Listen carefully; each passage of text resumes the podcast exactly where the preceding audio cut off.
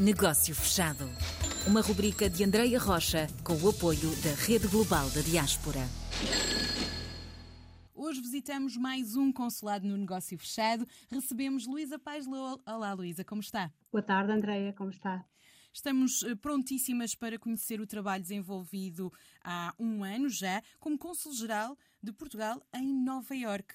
Antes de irmos ao trabalho em si, eu queria conhecer o seu percurso pessoal. De que maneira é que se foi ligar ao ramo da diplomacia ou às comunidades portuguesas? Estou no, na carreira diplomática portuguesa há quase 35 anos. Hum.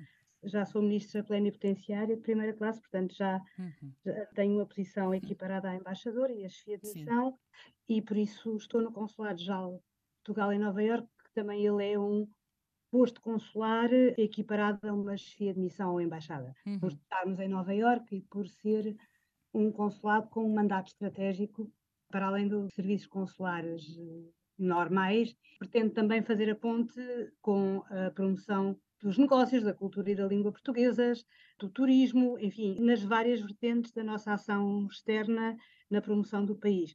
A minha ligação com as comunidades portuguesas, o trabalho que tenho feito Sim. com as comunidades portuguesas é recente.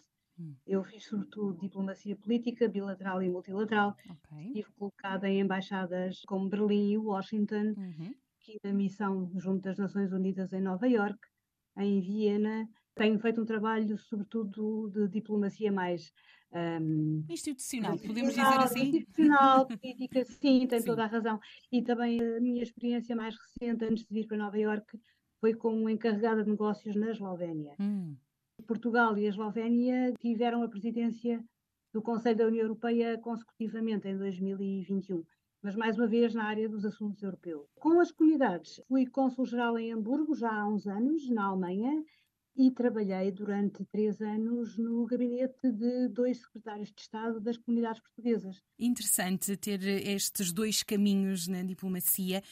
Quais são as grandes uh, diferenças ou desafios? Trabalhar com as instituições, trabalhar esta área política e depois trabalhar nos desafios do dia a dia, da rotina de uma comunidade portuguesa? Eu acho que a, a diplomacia bilateral ou multilateral é, no fundo, a base da ação externa dos Estados e da relação entre eles ou seja, é fundamental para que tudo corra bem no mundo e como não corre tudo bem no mundo, como hum. sabemos, o nosso trabalho torna-se tanto mais difícil e de maior responsabilidade. Hum. Mas tal como é muito importante e tive várias experiências na área multilateral em que as negociações eram muito importantes porque tratávamos de matérias tão relevantes como as alterações climáticas ou os direitos humanos uhum. ou a reabilitação no pós-guerra em muitas regiões do mundo, também a diplomacia bilateral é muito importante, é aquela até em que pessoalmente acredito mais, que é aquela diplomacia one-on-one -on -one, e procurando aprofundar o relacionamento bilateral entre eles.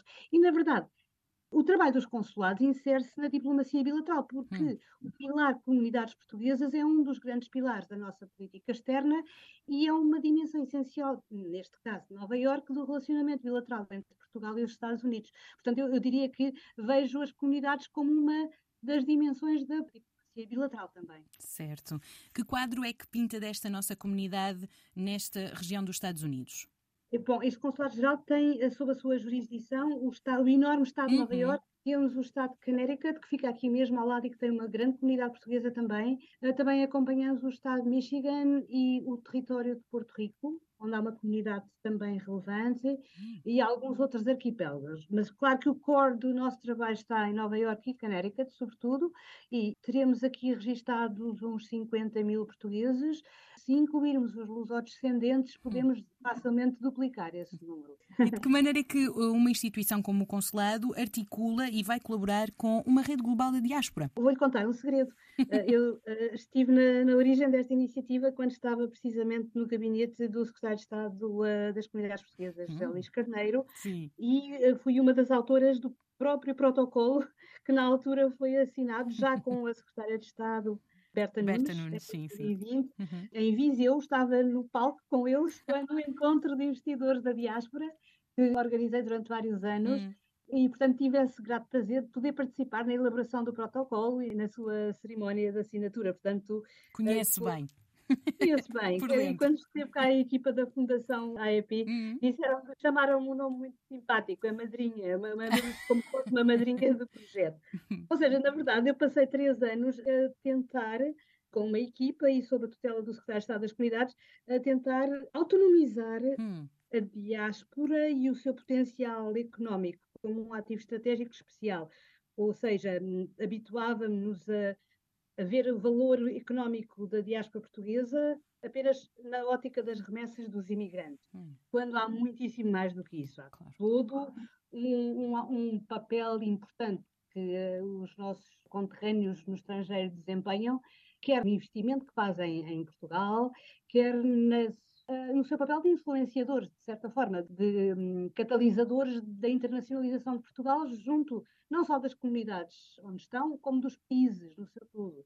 Portanto, eles são um enorme ativo da, da nossa hum.